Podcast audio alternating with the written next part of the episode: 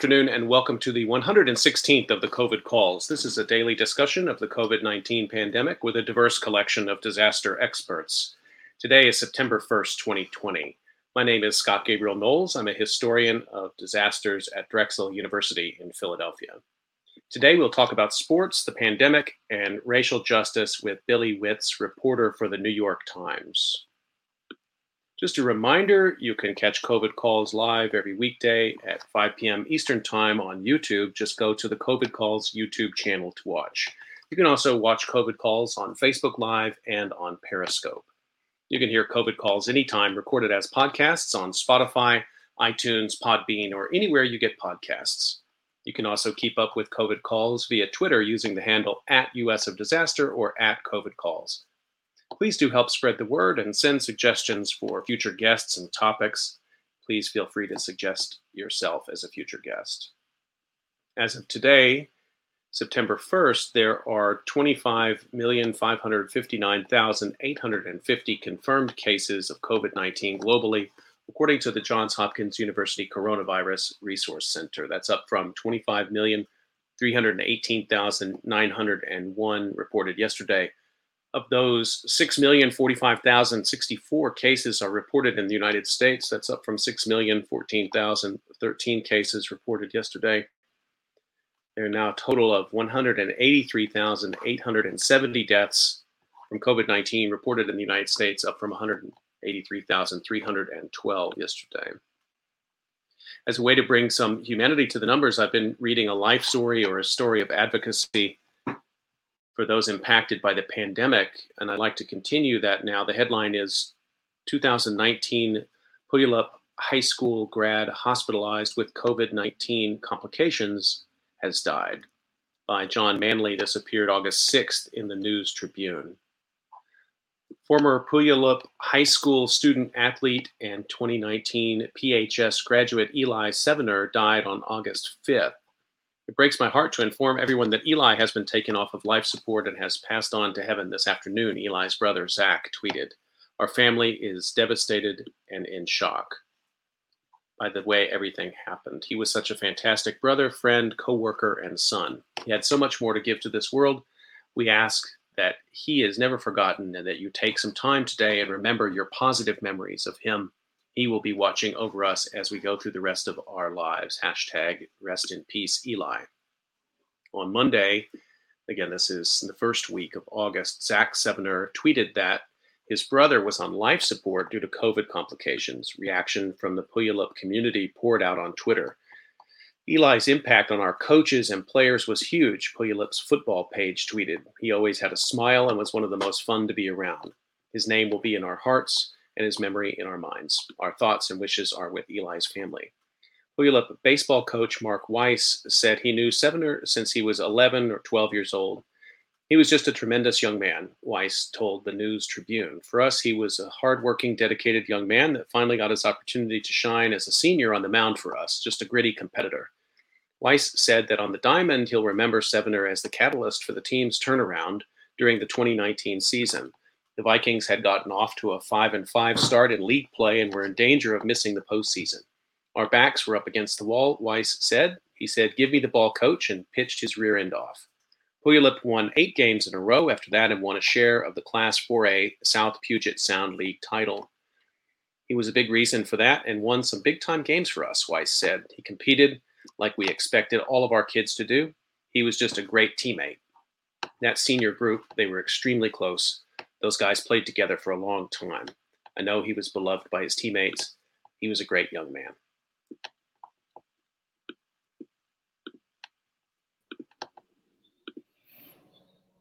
I'm going to turn to our discussion for today. Let me introduce my guest. Billy Witz is a sports reporter for the New York Times. He has spent the last year covering college sports, writing about everything from how the University of Alabama uses phone tracking technology to keep students from leaving football games early to chronicling a University of Mississippi basketball player's decision to take a knee during the national anthem in response to white supremacists marching on campus.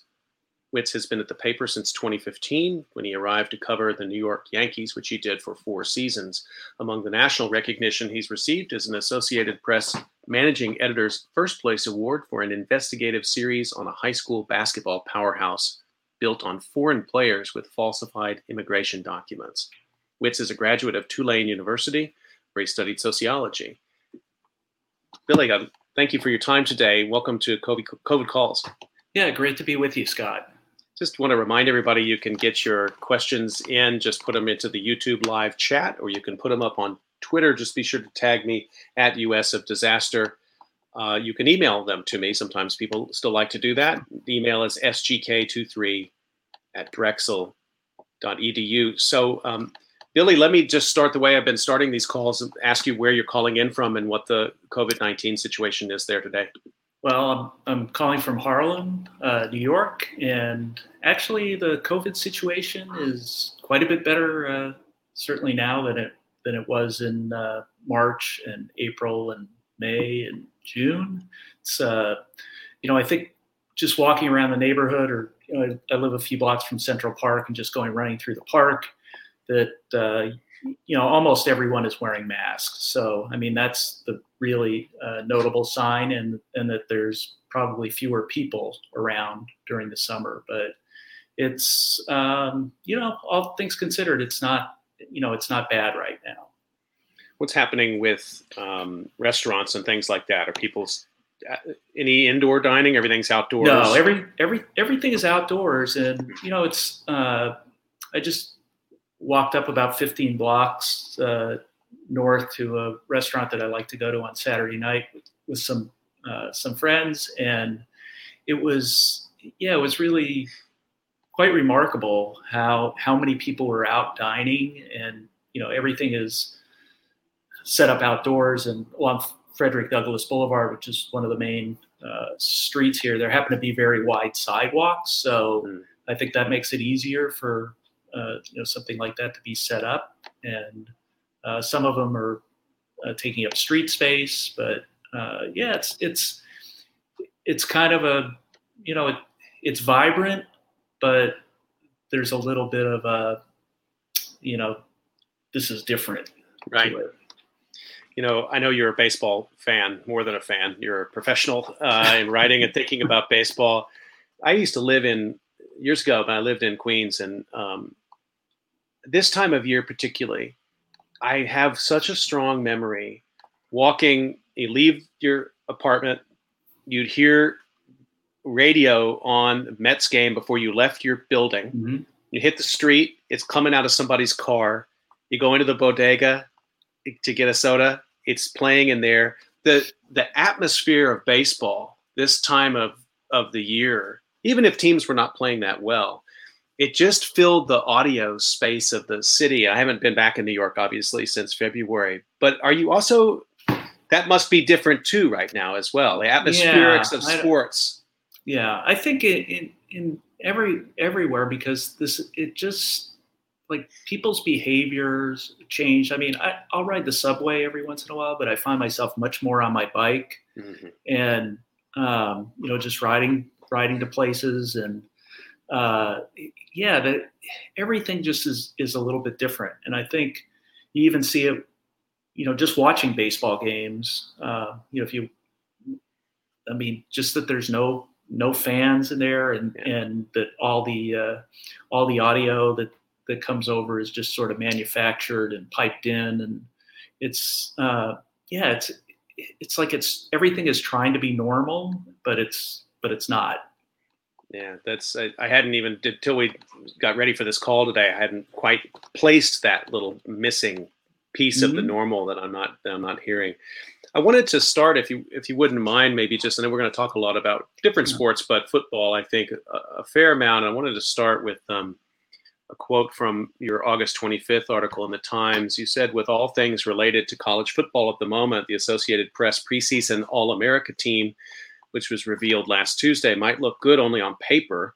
It included Oregon tackle Penei Sewell, Penn State linebacker Micah Parsons, and Pittsburgh defensive tackle Jaylen Twyman, along with eight others who won't play football this fall because either they, they or their university presidents did not believe it was safe what a remarkable sentence. And yeah. I'm wondering if, if you can just take us in a little bit, just a snapshot of where things stand right now in terms of playing football this fall. Yeah, right. by the way, the, uh, since then, another another player on that team, Ja'Marr Chase, a receiver LSU's, I think, regarded as the best receiver in the country. He's not going to play this year either. So mm. um, that's that's another. Yeah, it's so right now we're down to the Division One football is divided into two categories: the football, uh, the uh, FBS, which is the Football Bowl subdivision, and the FCS, which is the Football Championship subdivision, and that's what used to be known as one double A. So virtually all the one, you know, all the virtually all of the FCS schools, the former one double A, are are uh, not going to be playing this year. They've already shut down, and then it's a little more than half. I think six of the ten conferences that are in the uh, FBS are continuing to play, and of those of those ten conferences, uh, there's five uh, major ones. So the Pac Pac 12, the Big 10, the ACC, the SEC, and the Big 12. And those are the ones that really sort of drive co- the college football engine. And so in early August, well, actually mid August, I guess it was about three weeks ago, uh, today as we speak, that uh, the Big 10 and the Pac 12 they pulled the plug on the university presidents, presidents in those conferences, pulled mm. the plug on uh, the season in the fall at least. And then the other three, the uh, the SEC and the Big 12 and the ACC, they made the decision that you know at least for now they're gonna they're gonna forge ahead. So really the the focus is kind of on those three conferences, and I would say within those, probably more of the focus is on the Big 12 or the ACC because it feels like the SEC is such um, you know football is so important in in the culture of those universities and in that region that they're going to be you know it's it's almost like they're going to be the cockroaches of uh, of, of this experiment. They're uh, you know going to be the last ones stand to, to go down. Mm-hmm, mm-hmm. and uh, so it it's just I, I, guess it's kind of interesting right? Now you know I, I think one of the questions was about the Big 12 and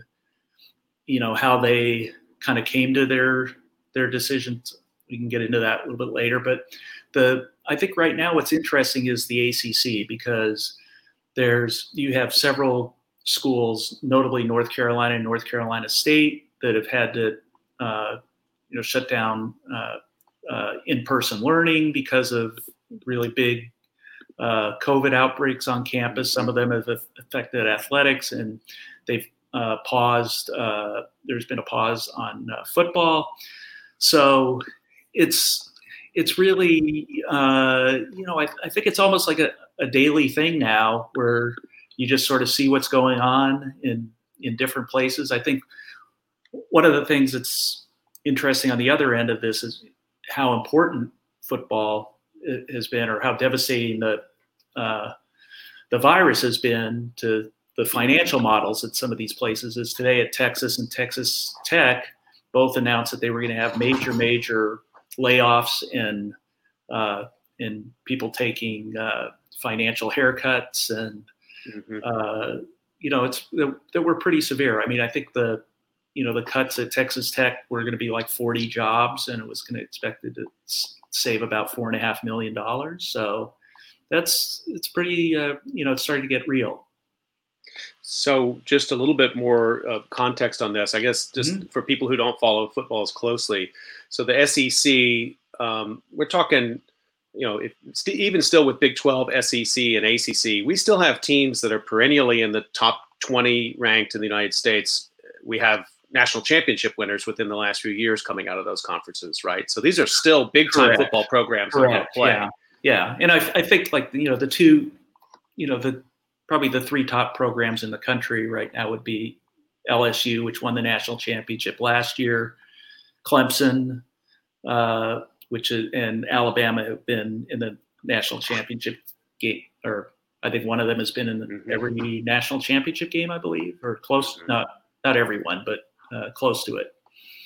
Right. So so we're still we're talking Right. These are the big boys of big time football. sports. Yeah. yeah. Yep. So so let's go a little further with some of the decision making processes as you understand them. And I guess I'd like to start really from the from the perspective of safety of the players, which is this may be naive. That's where I hoped have hoped that that would be the first line of thinking about whether or not we should play or not. And and I can see from your expression we're going to talk about this. Yeah. But even just there, it seems it was observed to me by my my brother-in-law who follows sports um, very closely that it, the the doctors, the medical advice, and the rubrics that were being used by doctors to make those decisions also seem to be kind of all over the the map. Can you take Mhm. us in inside that a little bit? Yeah, and I think one of the one of the interesting dynamics about this too has been just seeing the world of the world of college sports sort of co- collide with the world of medicine, Mm. and by that I mean the, the medical community. I think when you talk to doctors and ask what they think about this or that, you know, I mean, let, let's you know just say it's COVID for example, they're they're very respectful discussions, even if there's differences of opinion, and the the temperature is turned way down to uh, you know a, a simmer on things, and you know so when you when you have that, and then it, it enters a realm where you know really college football is probably close to what we're seeing uh, you know nationally. I mean, basically from the White House and and uh, you know, political in the per- political world of you know how this, you know, I guess just everything about this virus is so amplified and and you know turned turned up to uh, eleven. If I can uh, go to a Spinal Tap reference, but it, you know, so it's I guess that's part of it that's that's been really intriguing to me is just this just to see how this, and so it felt like with the, the Big 12, uh, when they, so I'll back up a little bit. Each conference months ago put together their own medical advisory boards Hmm. made up from doctors in their uh, in their own conferences. Some some schools it's basically just team doctors. Others, uh, you know, it might be cardiologists, epidemiologists, infectious disease experts. So but they're generally kind of getting the same you know information uh, you know they're certainly sharing if you know if not with everybody but you know certainly some and then the NCAA has its own medical advisory board so these vi- these advisory boards are talking to presidents at the universities who are they're the, they're the ultimate decision makers in here. The coaches and the ADs you know they met they might have the loudest megaphones in this just by you know for uh, having the access to sports media Mhm. but it's the presidents that are making the decisions. So what was interesting was how the big the, so i guess the, the pac 12 kind of set the standard for this when they made their decision not to play football they put out a, a 12 page document and you if you read this you really kind of in layman's terms anyways understood the, the medical rationale of Mm. behind their decision. The Big Ten did not do that. No other conference has, has done that anywhere near in anywhere near as much detail. But then the the the Big Twelve, they had a doctor from the Mayo Clinic come in, and he what struck me is he he had gotten some attention on Twitter for uh, you know comments that he made about a, a, Washington Post story on cardiologists looking at uh, potential heart damage uh, during this, and so his again going back to sort of the medical culture, it struck me as like, wow, this guy's really you know very um, I don't know, it just it was you know it was very loud and kind of mm-hmm. amplified, and so you know sure enough like one of the conferences reached out to him and just asked him, "Hey, can you just tell the presidents what you told us on Twitter?" And so it it just had the air of, you know, this is uh, like a, a legal case where you bring in everybody brings in their own expert witnesses, and so that's what I was kind of getting at with just how these two worlds, you know, uh, have collided. And it certainly seems like there's, you know, the three three conferences that are still going. I mean, there's this is just, you know, damn the torpedoes straight. Let's yeah. you know go straight ahead.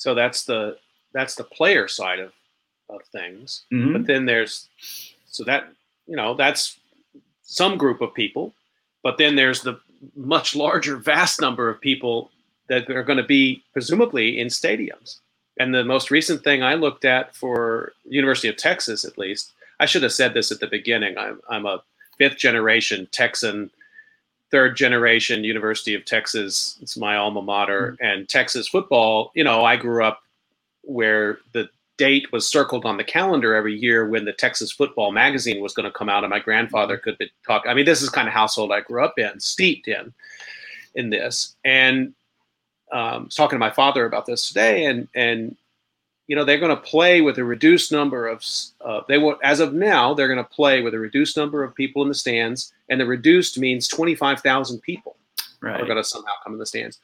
How does that intersect with with medicine? Is there much to be? Uh, again, it seems all over the map. Yeah, and it's it, it is, and there's uh, it it's interesting because there's some uh, I, I, saw something where a uh, mathematician looked at that and said, okay, you know, and basically just did the math of a stadium and how, uh, you know, it, if you're going to be six feet away from everybody, um, you know, I, you can go. It, it, what what really strikes me about having these conversations, you start going down a path where we're talking about thing, things like this in narrow, and and then you you just take a, a step back and you think, why? Why is this? You know, I mean, it, it's nothing more than a cash grab. I mean, why would they need to play before fans? Why would they need to be playing at all? And it's for TV money and to squeeze as much, um, you know, uh, juice out of uh, the, the lemon that they've been handed. So, I mean, I keep, I, I kind of go back to, uh, I, I guess one one argument that I that I hear for okay, it's the big time schools can go ahead and play is that they have greater resources, which is absolutely true. Mm-hmm. So Texas can more easily afford uh, to do uh, you know three times a week testing. They can do right. extensive you know cardiac testing for athletes that get it. Um, all the you know they can put more resources into isolating players and and cleaning facilities and certain things like that. But so the, I'm sorry. So they can, you know, say whereas someplace like um, say Alcorn State, that would right. be, yeah, you know, a huge, yeah, a huge burden on, right. on them because right. I mean this is going to run in the millions. However, you know, I don't think any of these schools have any more resources than Harvard or Yale, or you could throw Stanford in, in there, but you know, really any of the Ivy leagues. Mm-hmm. And the Ivy League shut down football in early July. So, right. I mean, right. I just, you know, it it's this is all about this is all about money. So let's stay with that then, and and I know you're an expert in sort of the economics of of college football.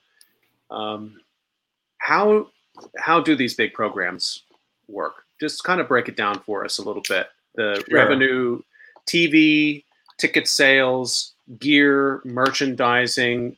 I I may have used to have known some of these things, but I have not been able to keep up with it. Um, can you take us into that a little bit? Right. It's yeah. T- TV is is is really the big anchor for this. So mm-hmm. the big the Big Ten is where most of or they have the richest TV deals. So their schools were getting uh, TV payouts as high as $54 million. So so the difference if you're Purdue or you're Ohio State, you're still going to get that 54 million. The difference is Ohio State has can make far more in marketing deals. They their stadium is far bigger. They're going to be able to sell way more tickets at, at you know higher prices. So that's where it divides it. But the but the TV contracts are what gives it's it's why you it's why you saw a few years ago Rutgers was so desperate to get into the Big Ten is mm. because mm. gosh if we can just do this then you know we have access to that you know 54 million dollars so even though you know they're they were on you know uh, it, it, may as well they will may as well have been on Jupiter um, you know as far as being on you know close to equal footing uh, mm-hmm. financially as some of these other schools. So uh, that's kind of uh, you know sort of where the underpinnings of of, of this go. And and I think even the so like even the uh, I think the Pac-12 and the ACC have have the I guess least rich TV deals right now, and those are around 30, you know, in the low, thir- right around 30 million. So that's so, yeah, and then you have apparel contracts and uh, all the other licensing things and so every program in the conference, then they get that's what they get. Right. That right. is thirty. Yeah. Wow. Okay. It's so that's that's the bit of socialism in the, mm-hmm. and then mm-hmm. the capitalism is what what else you can make on, you know, tickets okay. and tweets and radio okay. deals. So if you I'm just going to run through the scenario then. Maybe you find a, a, physician who says, you know, there's some risks, but if you do all the things you said, all of the things that universities in general that want to open are trying to do, um, you know, distance, contact trace, uh, testing down the line, um, we can play. We can still get, we can play to an empty stadium, presumably. You can still mm-hmm. televise those games.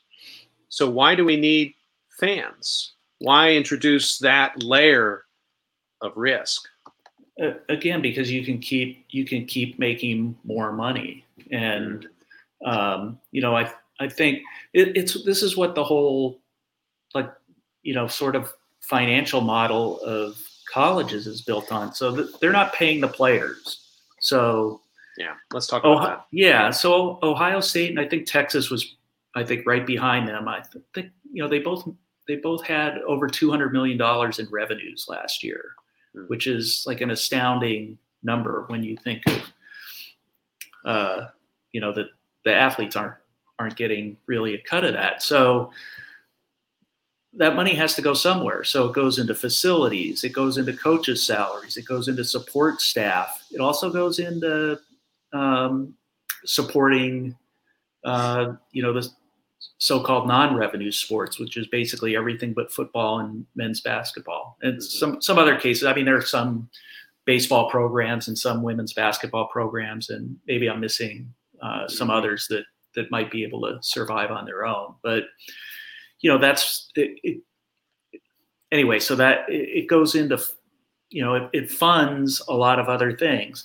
and what you see, what's interest uh, one interesting element of this is that you uh, just sort of the racial component of this mm-hmm. is that th- these these sports that are the breadwinners are uh, are largely uh, played by black athletes, and they're you know so in, in, theory they're they're the ones the the money that they're generating is supporting the non-revenue sports, which are mostly played by uh, white suburban uh, kids that can afford to to go to uh, lacrosse camps and uh, you know, or soccer, or, right. you know, play club soccer, club volleyball, all the all those things going up. So it's you know, there's there's uh, it's an interesting element there.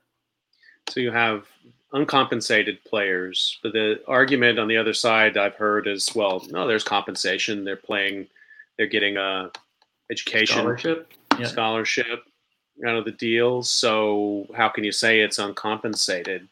Um, what how do you what's your take on on that when that kind of a argument is made yeah i mean i, I think it's with it uh, you know that part of that part of that is true um, you know they do you know certainly do get a scholarship and however so much of this you know it, i think one one of the one of the ways to i think look at this is go back to say like the division three level which is there's no athletic scholarships.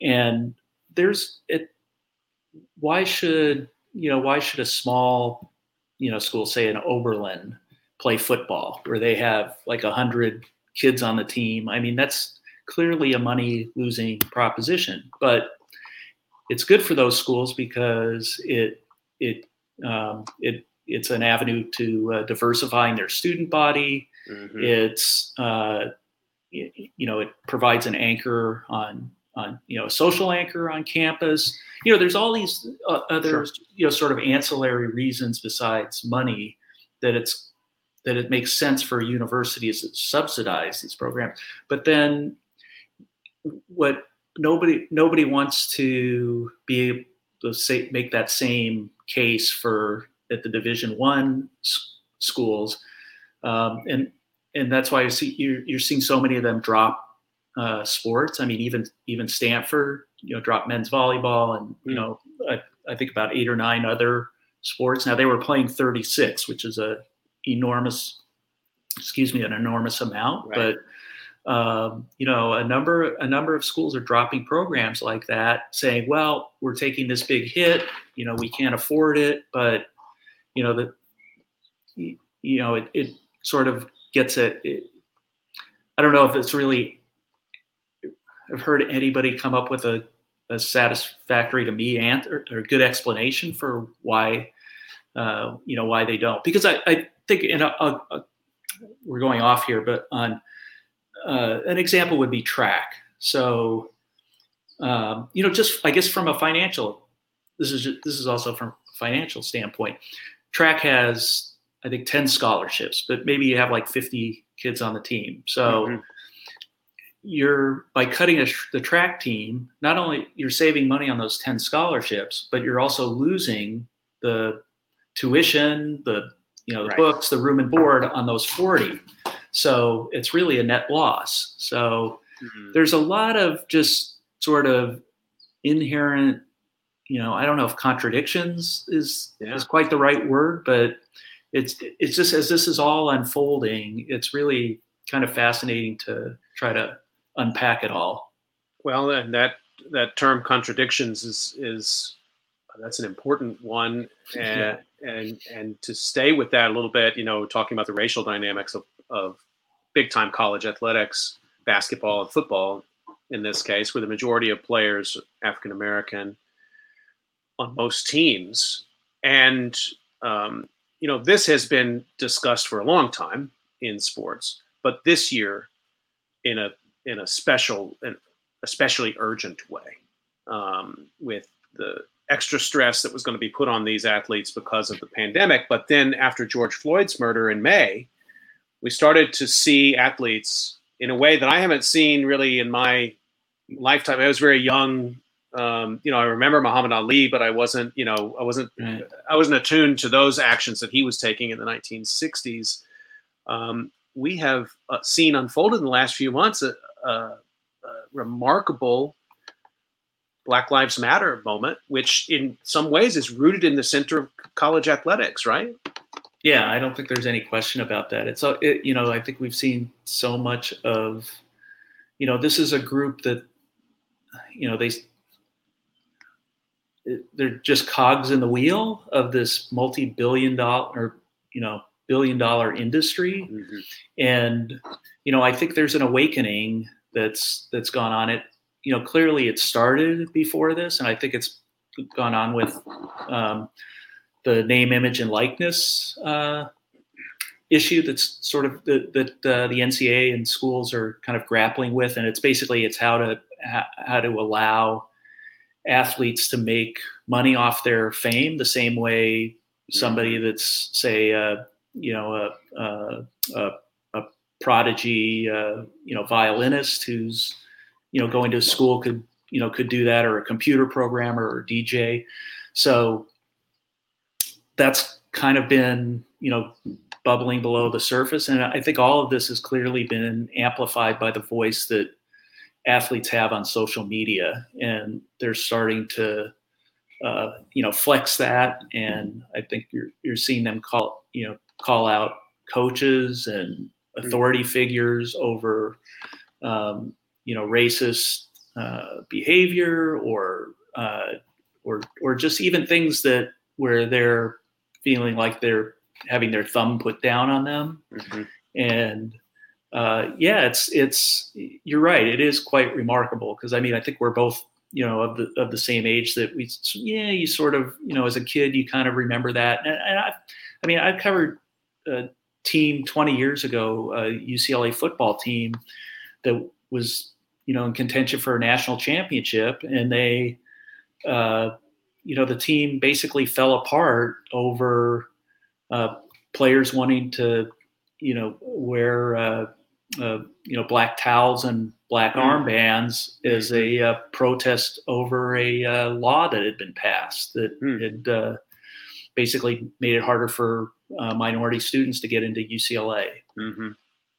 And the the school disallowed; they weren't allowed to to do that. Well, the coach, just- just, yeah, the, um, the, you know, the coach yeah. was, you know, was one of these things where it's like, hey, don't do this. You know, this isn't the right time, and uh, you know, it ended up dividing the team. And I really think about the courage of these players. I mean, not only are they, I mean, football's dangerous enough.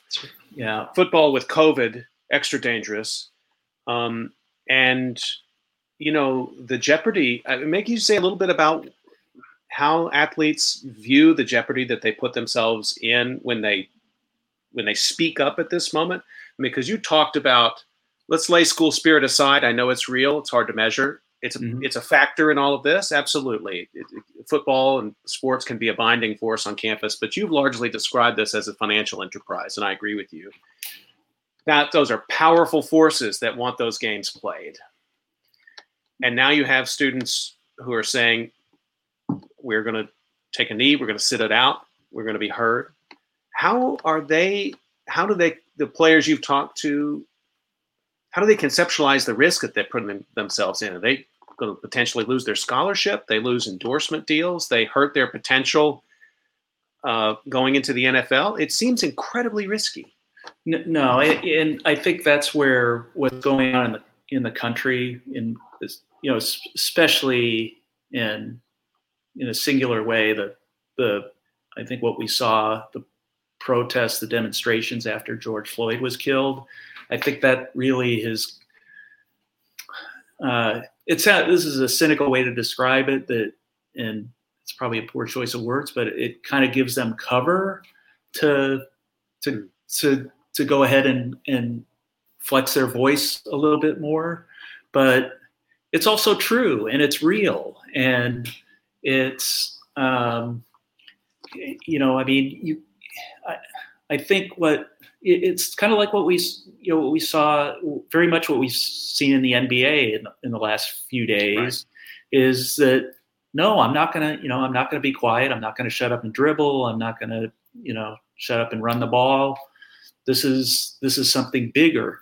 Now where where i think it becomes a little bit different is as we get closer to a season to see what happens. And i think like we we saw with what happened with the nba players. Now they clearly are trying to you know not not just you know with voter registration things and and uh, turning turning stadiums into and arenas into polling places. I mean, they're they're going after you know political and legislative solutions. But I think like what we saw, the you know they went back, and you know the I think I'm sure one of the one of the reasons why the NBA players went back is that they saw the governor of Wisconsin call the legislature back into session. So you know they did.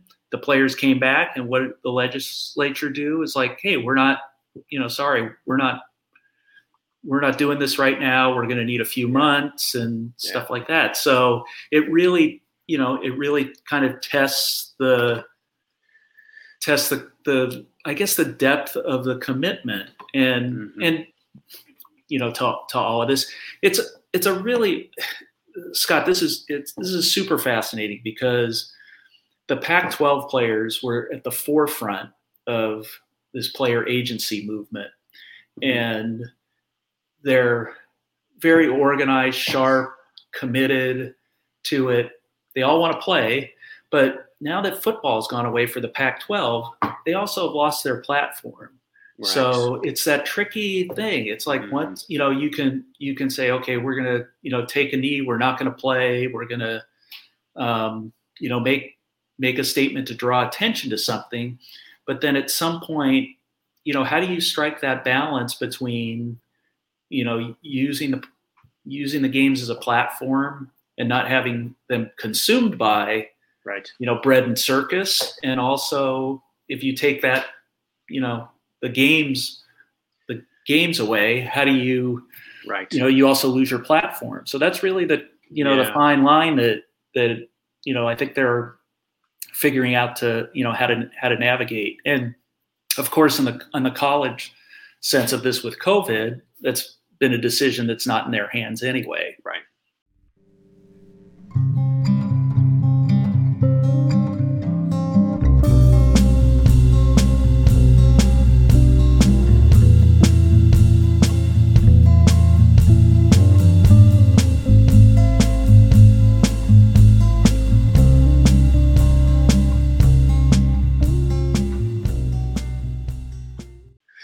just want to remind people you're listening to COVID calls. I'm talking to Billy Witz today about sports and COVID 19 and racial justice. That last point you just made is so interesting to me because it shows, you know, the cultural power come for these athletes comes from the fact that they're just the best at what they do.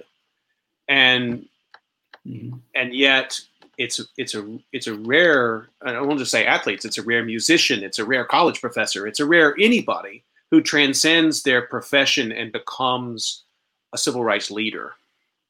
It, that they can go beyond that, but yeah. it, but it but it does seem that there is also when you have a whole team acting in concert, something something very strong is being suggested here. People can't just look away from it, you know. And the football team becomes something more than a football team. Mm-hmm. I think I have one example in mind that was is amazing to me that um, the first week of June, University of Texas players left the Darrell Royal Stadium, practice stadium, and they went to the state capitol, uh, and they took a knee for uh, over eight minutes to in mm-hmm. to a moment of silence, minutes of silence for George Floyd. And they have also, and their the coach, um, I got to quote here Coach Tom Herman said to them, You're a minority football player, at one of the biggest brands in the country. You have a voice, use it. That's pretty amazing. And so they went beyond. And in fact, there's a um, many of those players spoke out against the playing and the singing of the Eyes of Texas, which is a is the the song of the University of Texas, not just the football program. It's it represents yeah. the university. Um, I was astounded, and I'm sure many other historians were, um, to be taught a really important lesson about cultural structural racism of this song from the football team. They taught us this that this is a song which was created in the context of paying homage to the old South, and they called they called the university on it. So there's a moment where I guess the point I'm getting to is that there's a transcendence beyond the field there, which yeah. I, I wonder if you think how far that can go, or do you think ultimately they're going to go back to playing to keep this kind of movement going?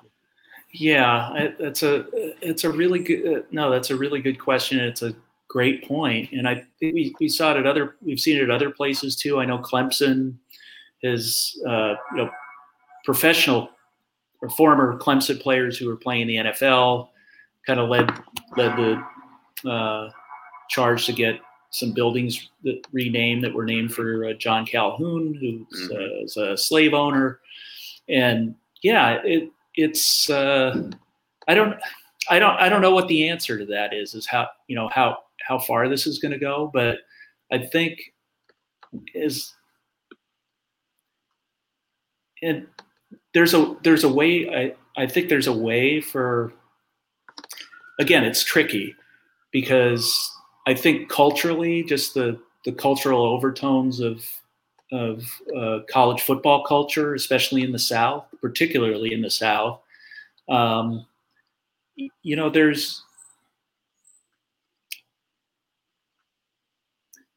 I'm not I'm not sure how how you know there's I, it feels like there might be a needle to thread to Mm-hmm.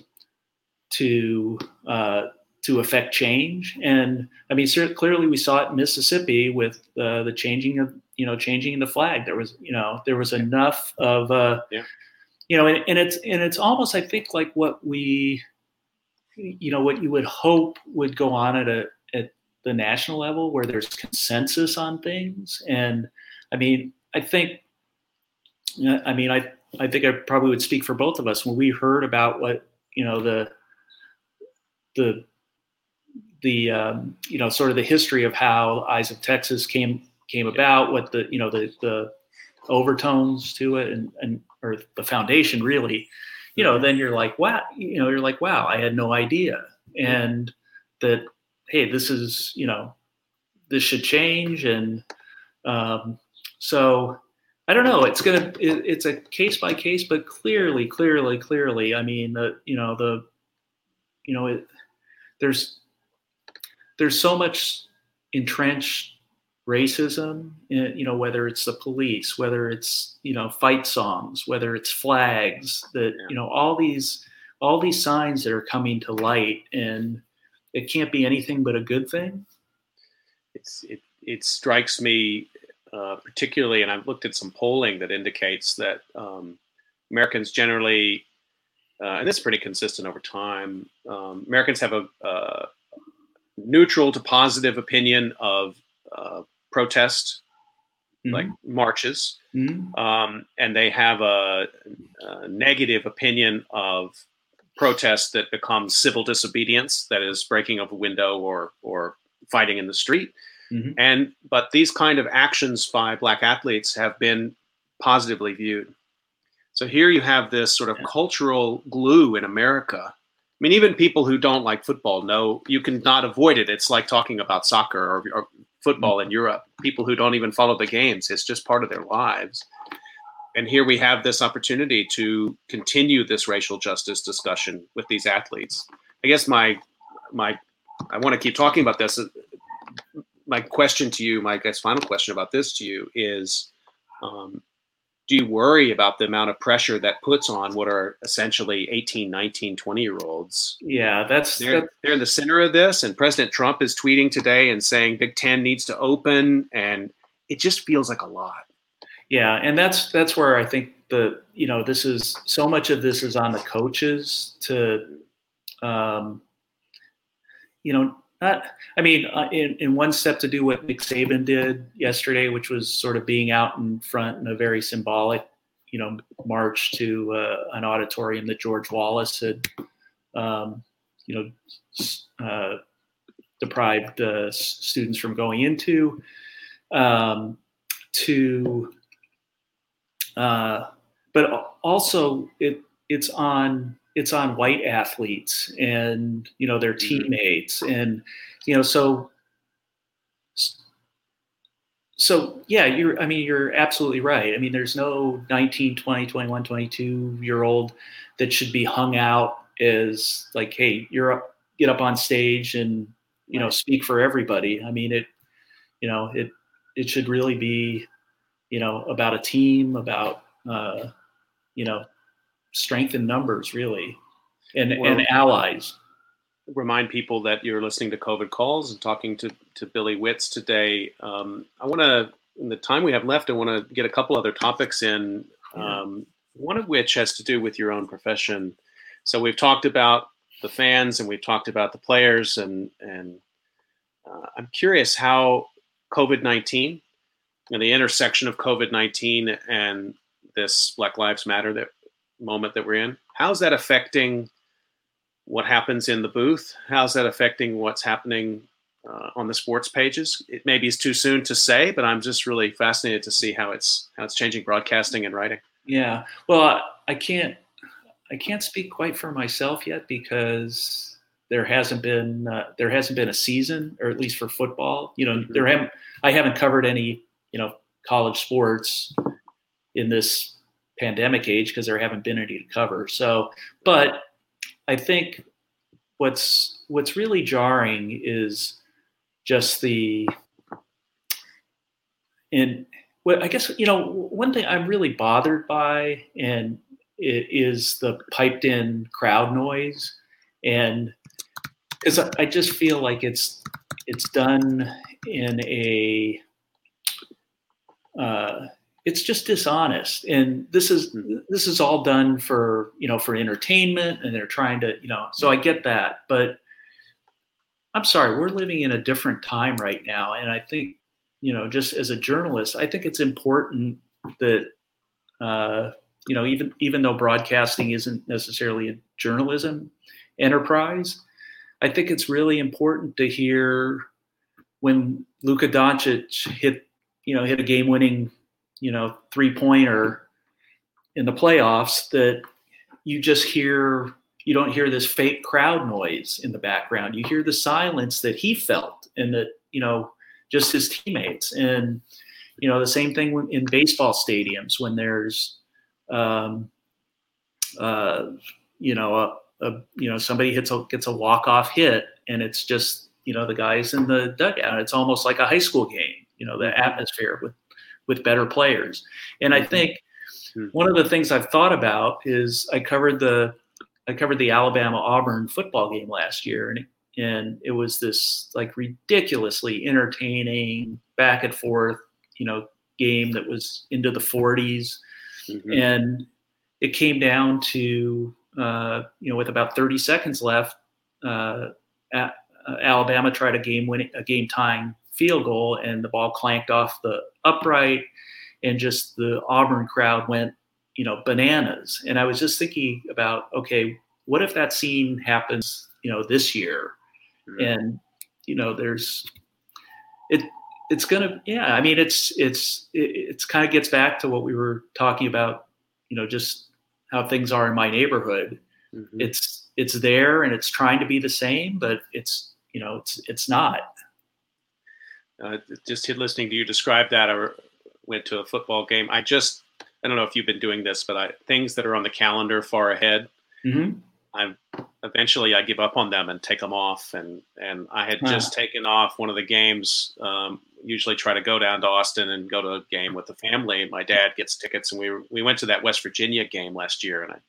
Mm. Uh, and it was just exactly like you described it. Every time the team touched the ball, they scored, and it just went mm-hmm. on and on. And, and Texas ended up losing, but you couldn't hear yourself in that stadium. It was just, it was just a complete cathartic experience, and and there is solidarity that comes from those shared experiences of sports. I know not everybody agrees with that, but I think um, no, it's a tribal. Uh, yeah, it's. I mean, it's a tribal exercise.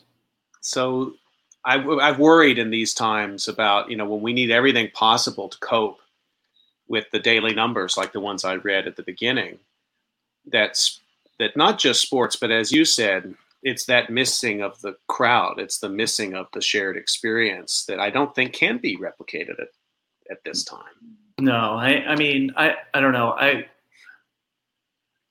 I, I think I've watched more baseball this summer than basketball, and it, it just is not yeah, it's just not the same. It's not. Um, you you just can't help but remind be reminded that you're, uh, you know, watching a sporting event that's being played in a pandemic. So say a little bit. We'll come back to the economics for a second. Can you say a little mm-hmm. bit more about the broader economic ripple effects um, that we might be expecting? We talked about college a lot, mm-hmm. but even if um, pro football if there are delays or if things go bad with you know hotspots and the pandemic gets worse as we believe it it will mm-hmm. in various mm-hmm. places the seasons might get started and then shut down every game that's missed represents a large sum of money in lots of ancillary economic sectors right yeah yeah and and and i don't i guess the way to you know look at it is you have this all this money that's being funneled into a, a professional sports franchise and then how is that being how is that money you know being distributed to players to local restaurants to hotels to all these um, yeah so it's it's gonna you know this is it it this this whole uh, this virus has just impact. You know, it's it's so random in a sense of, you know, I, I've thought about this a lot. It doesn't matter if you're good at your job or not so good, or or uh, you know, just how it's how it's just by luck of the draw, just that decimated certain industries. I mean, if you're in entertainment or hospitality, or you know, it doesn't matter, you know, how good a business plan you have or how, um, right. you know, it's just it it's really been like one, you know, a series of gut punches af- after another, and then you know, other industries. I mean, if you're in, you know, a you know a bicycle manufacturer ma- manufacturing business, then yeah, things are you know you probably don't notice uh, you know a difference, maybe, or maybe things are even better. So it's just uh, I don't know if that quite answers the question, but it, yeah. it's just uh, um, I I don't know what you, you know it, we haven't got we haven't gone through a whole season yet that's been missed out. I mean, basketball. Eh, I'm sorry, basketball and hockey have you know their seasons were pretty much complete mm-hmm. except for the mm-hmm. playoffs, which is a big you know very significant money thing for the owners because that's where they make you know their money that they don't right. share as much with the players and you know football hasn't started you know it was over when when right. the pandemic started and you know baseball has been sort of this uh, you know trying to do this this dance to recoup as as much as what it could and so like if, if baseball has to shut down before the playoffs that's going to be devastating to mm-hmm. to the owners to the to the franchises unless you know the players will have at least made you know 60 out of 162 so it's you know close to half their right half their salary so it's you know spending money, I guess. Mm-hmm. um, but college, yeah, I mean, I think that's where you know we already saw colleges t- take a. I think they lost two thirds of the revenue that they were expected from the NCAA tournament. So they took that hit at the end of last year, and then um, you know, so I think you can make a pretty good case that mm-hmm. colleges will be, you know, could be hit harder by this than you know any other you know major sports entity. We're almost up on time. Let me get one more question in. Um, so, Big Ten at least, uh, University of Texas, I think, is going to be playing against UT El Paso here on the 12th. I think the, we're t- two weeks out or less from some of these teams mm-hmm. playing. Are you going in the stadium? You're going to suit up with the mask and do socially distant uh, reporting? Is that what's coming? Uh, yeah, I, I, I, think yeah, I, I think I will. And, uh, you know, I, I mean, I'm, I'll protect myself as, as much as I can, but, um, you know, I think there's certain stories that the only way to tell them is by being there. And so I just feel like that's, that's something that, uh, you know, I'll have to do. I mean, do, do I, I mean, pretty much last fall I was on the road, you know, probably four out of every five weeks. And, uh, maybe even more than that. But mm-hmm. um, you know, I don't think I'll be gone as much this fall, but you know, I I expect to be uh, traveling to places. Well, we'll be looking for your reporting and some of these things that you've already described that you're listening for. The way crowds are going to sound different. Uh, yeah. A stadium with 25,000, yeah. if you're used to seeing a stadium in the South with 100,000, it's going to feel like nobody's there, maybe. Yeah. I don't know. Yeah, I think there's some places where 25,000 would have been a good good crowd before, yeah. but uh, not in Austin. Yeah, yeah, yeah, exactly. so, well, thanks for the reporting you're doing, and we'll be sure to follow you and hope to get to talk to you maybe later in the season as things as things go along. Yeah, that that'd be great. Uh, yeah, thanks thanks a lot for having me, Scott. I really enjoyed uh, yeah diving into this a little bit.